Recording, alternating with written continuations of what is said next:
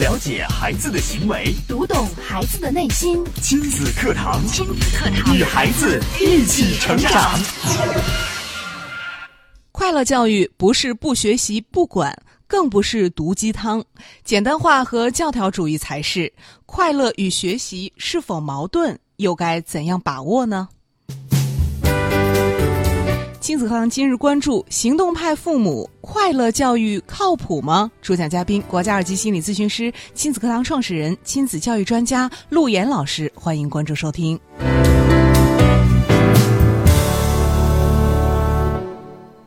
我是主持人潇潇，我们有请今天的嘉宾陆岩老师。陆岩老师好，大家好，亲子课堂的各位亲友，九三一的各位听友，大家好。今天陆岩老师跟我们说到行动派父母快乐教育。哈哈，呃，快乐教育呢是这么多年啊，在所有的家庭教育里，尤其是对孩子的学习教育里边提出的一个新的概念，嗯并且呢，这个概念呢被大家呃都非常的熟悉并且对认知。对，但真正把快乐教育这件事情落实在我们真正教育孩子这个过程当中的，很多的家长出现了很多的矛盾和困惑。哦，该快乐吗？嗯，学习是快乐的吗？对呀、啊，怎么才能快乐呀？嗯，为什么我的孩子就快乐不了呢？做起来不容易。非常让家长难以落实到我们现实的教育当中的一个看似很好的一个话题，但是呢，在落实的时候呢，很多的家长对快乐教育拿出了一些反对的声音，嗯，说本不应该快乐的。童年就应该是让他更多的储存学习的知识，就应该给他培育才艺，对啊，就说了，如果朗朗的父母没有让朗朗小的时候那么刻苦的练琴的话，会有这个朗朗吗？嗯，啊，说周杰伦啊、他妈也是让他一天练琴几个小时，是吧？所以呢，快乐教育这件事情到底是不是靠谱的？快乐教育是一个谬论，还是快乐教育确实有快乐教育的方法？嗯啊那么今天呢，我们节目一开场，我先拿出来在呃某平台啊，某平台的一位这个博主啊，嗯或者说叫 网红啊，现在流行这个啊，博主呢，他分享他说一些我妈妈教育孩子的心得。那么他现在已经是一个成人了，那么他在回忆他在小时候的这个教育的时候呢，他有一些分享，我们先来听一听。好，听完了之后呢，我们再来看一看，分析一下到底他说的对对还还是是错。当然，欢迎大家和我们进行讨论。啊嗯，我们来听一下。孩子的心得。父母都希望自己的孩子能快乐的成长，所以有些父母在孩子童年的时候，他们想干什么就干什么，也不逼着他们学习，也不逼着他们练习才艺，导致很多原本有天赋的孩子就这样被埋没了。周杰伦再有天赋，没有他妈妈从小拿着棍子逼着他练琴，也不会有今天。那小时候写完作业就可以出去玩的快乐，和长大了在自己喜欢的领域做出巨大成绩而获得的快乐，哪个才是真正的快乐呢？好，哎，分享出来了啊，大家可以来评断一下，到底哪个是真正的快乐。他说了，如果小的时候写完作业就可以出去玩的快乐，比起现在的快乐，哪个快乐好像更快乐？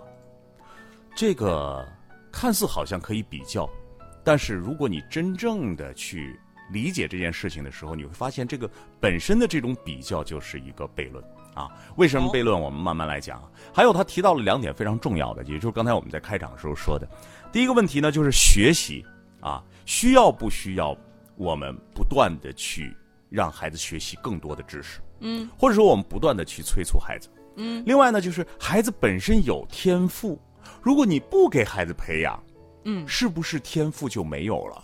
哦，是吧？你从小不培养吗？对，怎么办？嗯快乐教育还行吗？嗯，靠谱吗？欢迎大家先跟我们说一说。好，大家要先加入到我们的微信社群啊，这样的话您可以参与我们节目的互动。先关注微信号“心理咨询二零零九”，心理咨询是拼音的全拼。关注之后呢，您可以呃按照我们发送给您的这个二维码扫码入群，群里的朋友呢也可以现在就参与我们今天话题的讨论了。嗯，好，大家也可以在我的这个直播间讨论啊。开着这个呵抖音的直播间啊，呃，名字呢就叫“路研”啊，马路的路，研究的研。嗯，今天我们说到快乐教育，首先我们先看一看快乐教育的反对的声音啊。很多人认认为呢，快乐教育呢就是不管了，哦，放手然后吧？呢，没一个界限了，然后呢，孩子不要批评了，嗯，甚至呢是要放羊了，嗯啊，这是这是快乐教育的核心吗？大家思考一下，啊，嗯快乐教育是不管了吗？就是不教育了吗？是是没有界限了吗？是永远不批评了吗？嗯，是放羊了吗？哦而如果你认为快乐教育就是这些关键词的话，可能你还真的是曲解了快快乐乐教育，教育。对，你要知道，每个人成长的过程当中，都会遇到自己各种各样的问题。对啊，每一个孩子都有他发展的阶段，每一个孩子有他的一些优势和他不同的一些天赋。是，那么，面对统一的这个学习，他肯定会遇到这样或者那样的一些问题。而面对这些问题的时候，我们家长应该怎么去做？嗯，当然，我一直在节目里边跟大家说，我说我们每一个父母都应该去找寻到孩子内在的那一份自信，然后帮助孩子和孩子一同来克服困难，让孩子在不断的小成功当中不断的去增加自己的这种自信。嗯，所以说逃避不是真正的快乐教育。哦，快乐教育不是什么事儿都需要，比方说孩子说我好难啊，我不想这样，那我那我就改变，不去做了吗？嗯。昨天呢，我们的一个同事呢过来来问我啊，他的孩子呢要转幼儿园，要转园。哦，那么开始呢，在这个幼儿园呢已经是待了一年多的时间了啊，和嗯老师的关系也非常好。那么在转园的时候呢，他就有担心，怕影响到孩子的心理，因为孩子到一个新的环境适呢应不是了哈，怕孩子难以适应、嗯啊，他就问我这样好吗？嗯，啊，然后我跟他的第一句话呢，就是你觉得这样好，他就是好的；嗯如果你觉得这样不好，他会非常不好。哦，也就是很多时候是我们父母的心态决定了这件事情本身。你比如说，你从一个环境到另外一个环境，这件事情好吗？小小，从一个环境到新的环境，呃，我觉得有是有好的方面的呀，但是它是不是一个困难？嗯，可能当中也有也会有一些困难的成分，会不会出现问题？呃，应该会，可能会出现问题，对对会出现啊问题可能会出现问题。对比方说他可能会留恋原来的老师，对他可能很多新的环境他没有办法适应，没有办法结交到新的朋友对，啊。所以在面对这个问题的时候，就是面对这个时候，家长怎么来思考这件事情很重要。嗯，首先它是一个问题，对，那么我们家长是不是应该和他一块儿去面对问题？肯定的，好，一块儿去面面对问题的时候，我们应该怎么来表述呢？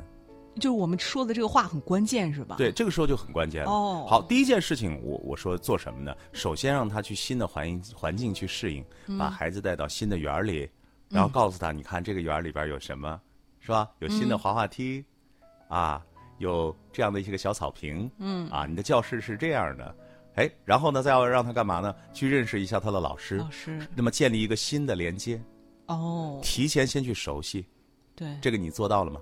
做到了，很好。嗯，啊，然后呢，你还可以对过去呢进行一个告别，比方说在最后的时候跟那边的老师再见的时候，可以不可以送给老师一个礼物？哦，送给老师一个做礼物一个有仪式感的告别，对。嗯，那么第三点呢，更加重要的是，当孩子在这边面对困难的时候，你应该怎么来表述？嗯，就是我说，首先从客观上客观上你来分析啊，就这两个圆儿，你是不是必须要转？如果从客观上，比如说你家庭要搬家，那这个困难是不是我们一家人都要去面对的？对，是吧？他即便是一个孩子，只要你做了这个决定，他就要去面对，而是我们如何以积极心态面对的问题。嗯，好，已经做了决定，来到这边了。好，如果孩子今天出现了哭闹，嗯，拒绝或者说有任何样的这个心理的一些反应的时候，你应该怎么做？孩子会出现这样的，嗯对，可能会出问题现，你应该怎么做？的。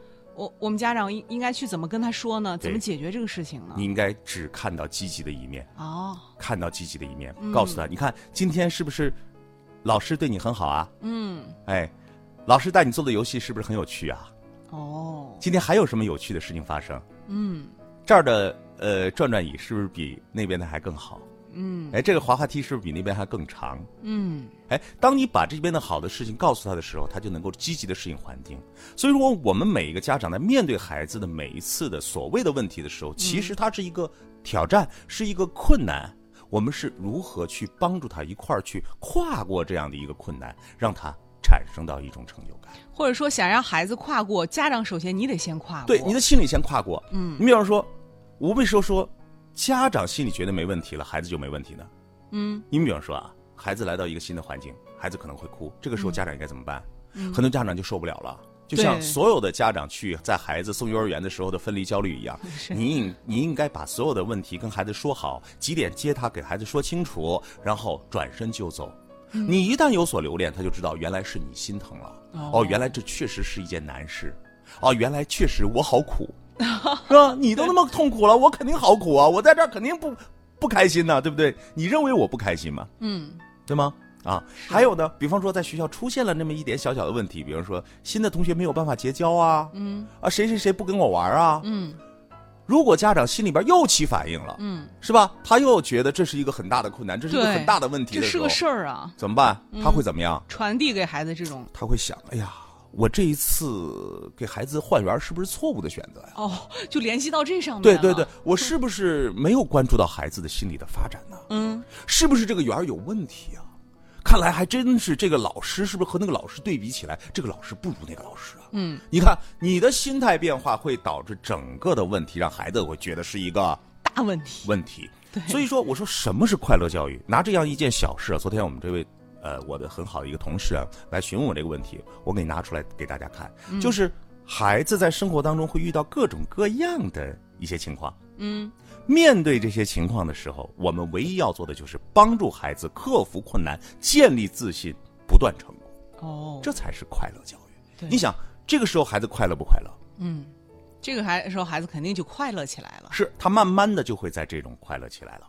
好，我们再举一个例子，孩子在学习方面可能会遇到问题啊。这谁在我的直播间弄个艺术苍穹下？我有那么艺术吗？还真不是后面啊。好，感谢大家啊，还有人给我点赞。嗯，我们现在所有的孩子都会面对学习方面各种各样的问题。好，学习出现问题了，家长这个时候应该怎么来对待？学习出现问题，这个时候是家长最头疼的。对我们可能会针对这个问题进行定点的纠正。对，然后我就像我昨天说的，一张白纸，然后上面有一个黑点，你哪儿都不看，你非得盯着这个黑点看，嗯，看着看着，然后你还要对这个黑点进行怎么样啊？嗯，定点的处理，对啊精准的打击，对啊你是超强强纠效错机吗？去想把它清除掉。是。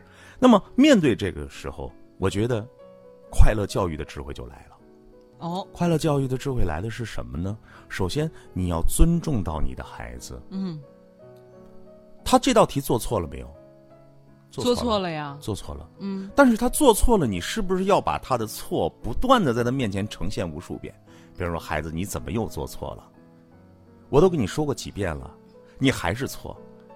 你就这件事儿你做不成吗？我们想引起他的重视，让他不要再犯错呀。是，嗯其实，在面对孩子很多的一些生活的，比如学习上的错误、生活上的错误的时候，我希望家长能够先听孩子的意见，给孩子基本的尊重。先听这孩子不是快乐教育的讨好，而是真正意义上的尊重。孩子为什么这道题你会这样做？嗯，好，那你去改一下，嗯结束了这件事。哦，可是很多家长是揪着不放啊。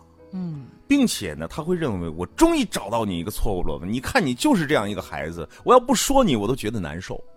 嗯，他控制不住自己，这件事情就很麻烦了。嗯啊，另外呢，快乐教育是不是就不遇见问题了，就帮助孩子躲避问题吗？是逃避吗？就像我说的，这个圆儿转不转？嗯，转了呀。你决定搬家都搬了，你还要每天要八公里、十公里的跑吗对？必须得你转啊为了维护孩子所谓快乐的心理，你就要跑吗？不是这样的，对这是一件很正常的事。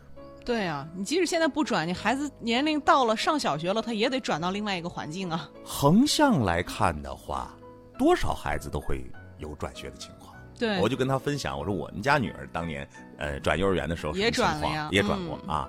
纵向来看的话，对于孩子的一生，这种变化是不是也很正常？很正常，而且不止是不是一次会发生的。但是呢，我还是要表扬一下我们这位这个我同们事的记者啊啊，我们嗯的同事记者啊，他能够想到这一点，说明什么呢？他嗯关注孩子的心理成长了，对他还是重视这件事对情他的，关注到他，他是呃想到这个心理成长了。对另外呢，很多时候呢，孩子做对了，或者刚才说做错了情况，做对了，嗯，很多家长会说什么呢？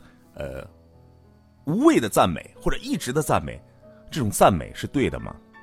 啊，嗯包括我们曾经说过，赞美该怎么赞美，所以我在这儿呢，想已经是大概有十几分钟的时间，我想给大家做一个简单的一个呃小的总结。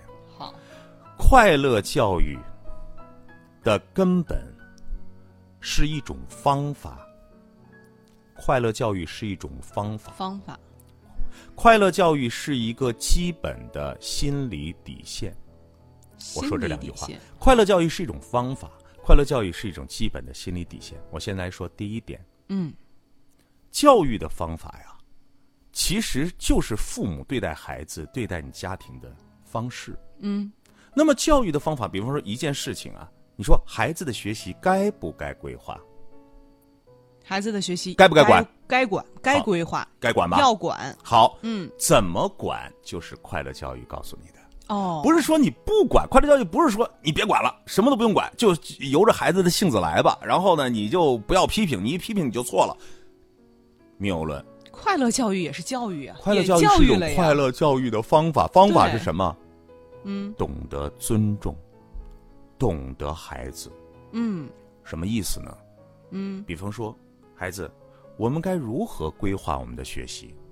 哦，如何规划我们的学习？嗯，我们是不是要回到家先完成作业，然后就可以出去玩了？可不可以对？可以，可以的。嗯，当然，如果说你需你没有跟孩子规划，你说我这样，我要好好的教育我的孩子。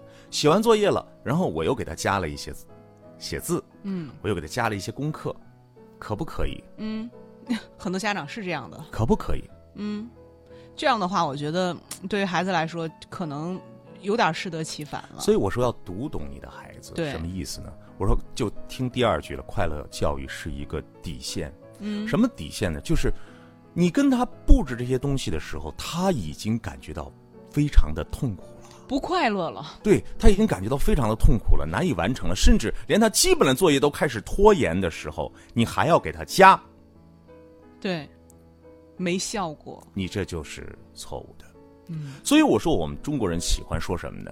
叫吃得苦中苦，方为人上人。是笨鸟先飞，讲十二年寒窗苦读，对，。讲做苦这个行舟啊，然后讲头悬梁锥刺股对我们认为好像学习就是一个苦差事，所以就希望孩子吃苦。孩子如果不吃苦，你就觉得这不是一个你眼中的好孩子。对，这种快乐教育的对面的选手，我就告诉你，你就掉坑了，掉坑了，你就掉坑了。哦，当一个人一面对学习，一面对写字台，嗯，一面对作业，就是痛苦的感觉。哦，当然，孩子小的时候，你可以大行上上，是吧？你可以给他压在那个桌子上，让他好好的学。嗯对你甚至可以用各种各样的方式，但是。孩子对学习是什么样的感受？感受，将来面对学习是什么样的态度？嗯，告诉大家，学习啊，嗯，是一生的。不是那几年，如果小学一年级、小学二年级都已经讨厌上学习了，你还让他一生学习？告诉你，他一生讨厌学习。对，任何一个孩子天生都是爱学习的。嗯，所以我说什么呢？你要懂得去尊重，尊重孩子的能力。第二个，我说要你要读懂孩子。比如说，一个家长，这个孩子五岁了，在幼儿园布置了一些功课，写了一些数学，写了一些语文，对，天天盯着孩子写。嗯，教育部都说了，不让小幼儿园小学 化，对，幼儿园不能学东西，不能学知识。啊你文化纵观一下课，各个城市的优质的幼儿园，有没有在教孩子东西？根本不家长可还能在质疑啊呀！你看这么好的幼儿园，为什么就不教啊孩儿写字儿呢？你看别人的幼儿园英语，这都数学，这都加减法都会了呀。你以为这些教育工作者是吃素的？你以为这些教育工作者研究这么多年，就知道让孩子玩儿啊？ 因为他懂得孩子，嗯，他知道在这个时期给予孩子的这些生活，能帮助他一生。哦，他知道人生是一个长长的长跑，该在什么样的年龄做什么样的事情，非常的重要。你你看，张燕新就说了：“我家老大讨厌写作业，是当一个孩子开始讨厌一件事情的时候，你要小心了。”嗯，所以快乐教育是一种方法，是一种底线，就是他在提醒你，当孩子非常痛苦的时候，你要找寻新的方法，就你这招行不通了。可不是不管。嗯，父母管理孩子，父母教育孩子，这是天经地义，这是你的天职对，啊！这也是你爱孩子过程当中陪伴孩子你要去做的，你不能省这个心的。嗯，但是在这个时候，比方说张燕新说的这件事，他说他们家老大就开始讨厌作业的时候，你就应该帮助孩子先回到家完成作业，然后达成他快乐的目的。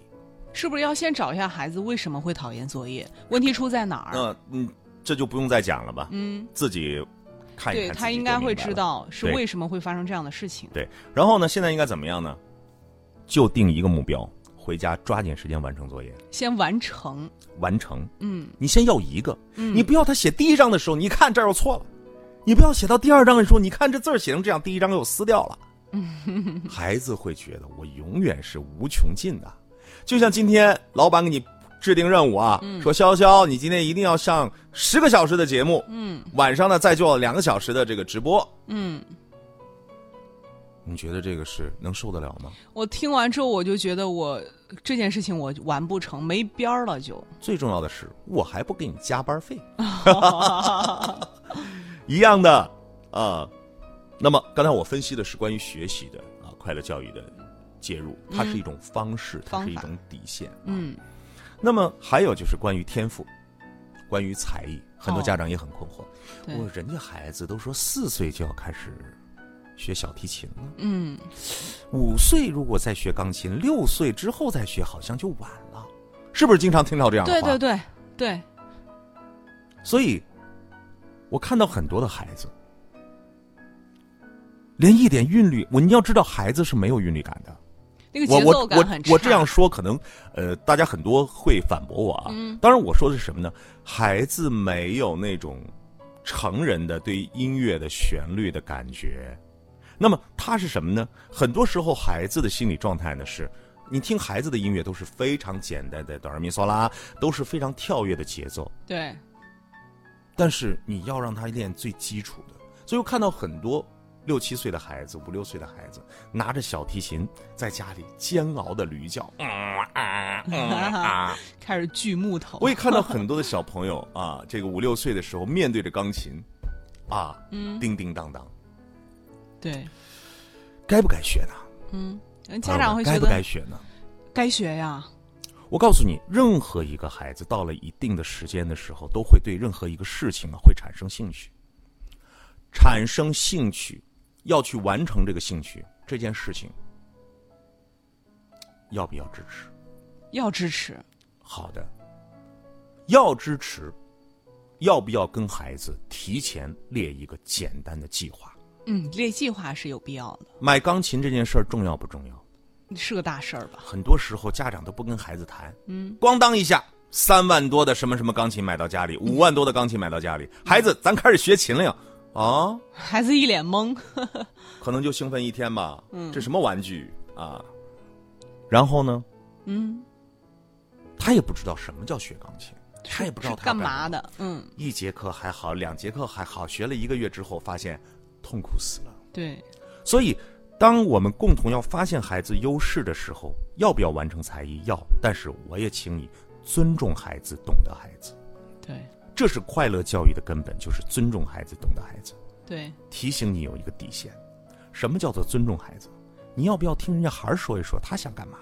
对，是他学呀，人家天天想画画，嗯，你说孩儿画画没用，现在哪有画家？嗯，谁画画现在还能够卖出个好价？是不是？纵观一下，现在都是卖古画儿， 是不是？要不就是文艺复兴的画儿啊，对在各种拍卖行拍卖。我说现在画画都没用，嗯，嗯，你学钢琴吧。对，家长功利心特别重。 所以呢，什么叫做循序渐进？发现优势不是一天两天，嗯发现优势是一个在孩子，比方说，爸爸，我看到别人弹钢琴，我也想弹。OK，好，咱们先去试一试，，是，是吧？感受感受。当他不断的培养一个兴致，然后我可能先买一个电子琴，先弹一弹，电钢琴先弹一弹，感受感受，对然后慢慢的介入。当有一天他真的要买钢琴的时候，说我要好好学钢琴的时候，你是不是要跟孩子谈？当我买这个钢琴之后，我们今年可能要上九十六节课，就是丑话先说前面。一定要制定好，你要跟孩子商量好，我们要上九十六节课，嗯，然后每周是两节课，一个课时四十分钟，我们要去老师家大概是一个半小时，你能对坚持吗？然后回来之后，我们大概每天还要再练一个小时。哎，对、你先跟孩子把这些事情说好。嗯，很多家长会跟我反映说，今天给他买了这，学了两天不学了；买了那，学了两天不学了。我说你们家都不商量吗？你们家要做一个什么事情都不做个计划吗？让孩子心里都不清楚、不明白吗？如果这样的话，就是你没有真正的去读懂孩子，或者没尊重还。，对，没有尊重孩子。嗯，所以才艺要不要有？可以有，这个可以有。可以有。但是这个不是当孩子都已经每天痛苦的在那里啊，每一次弹琴，我曾经有一个同事，他的妹妹是一个。快成钢琴家了啊！这个钢琴弹得很好，但嗯为是什么现在呢嗯也是一个钢琴老师了。但是他说他曾经在《大河报》上就有一篇写他这个妹妹的一篇新闻，哦，那个新闻大概里边有个关键词，就是什么琴键间留下的一滴血，哇，那指啊是，头都弹出血了哎呀！呀，你想想，这种状态是不吃苦怎么成为人上人？但是你相信啊，这种潜意识所灌输的对于生活、对于自己所谓喜好的那样的一件事情的坚持，他到底在这个人生当中能够坚持多多久呢？久？对，是否能坚持下来？你看啊，张艺兴说了，不是没有加作业，也没说他写的不好，可能跟幼儿园逼着、打着写字的原因导致的。看他自己就分分析出来了，嗯这就是没有懂的孩子。嗯，幼儿园的时候就逼着打着学，上了小学怎么样？对学习产生了厌烦。厌倦的情绪、逆反的情绪，对，他就很难再进行了。所以，呃，我希望燕心啊，你能够从现在开始写完作业，然后就让他出去玩，让他找到写完作业、完成作业的那种快乐，就是他然后还找到能那种速度感，抓紧时间完成的感觉。还能扭转孩子对学习学习的这种痛苦、恐惧的这种感觉吗？是的。哦，嗯那么最后呢，我想跟大家说的是什么呢？我们总觉得我们成人都对啊，包括我今天我在抖音里边也跟大家说，我们总觉得好像我们认为的，呃，吃得苦中苦，方为人上人。我们觉得学习就是一件苦差事，但是我想告诉你的是，每一年我们都会对高三的学生进行采访，你知道吗？那些真正学习好的孩子，不但快乐阳光，不但没有像你想象的那种天天苦读书，而且他还做了很多生活方面的很多的工作。他可能有才艺，他可能有社团，他可能还是学校的一个负责任的一个呃校里边的小干部，他管了很多的事情。他为什么能够做到这些？对，因为学习只是生活能力其中的一个部分。哦，当一个孩子综合能力他是一个完整的成人的时候，什么能力都能提高的。就是一条腿儿走不了所以路的。，当你紧张纠结在一件学习这件事情上的时候，你可能会把孩子摧毁。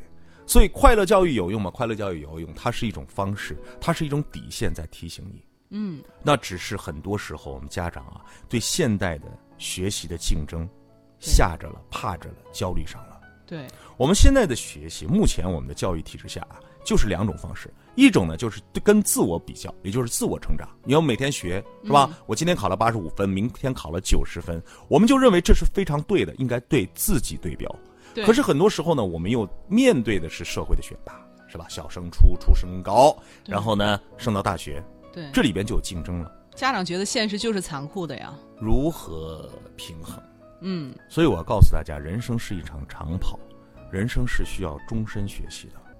好的，看看时间呢，我们今天的节目也要暂告一段落了。再次感谢陆岩老师精彩的讲解，感谢大家的收听和参与。明天上午的十点钟，亲子课堂和您不见不散。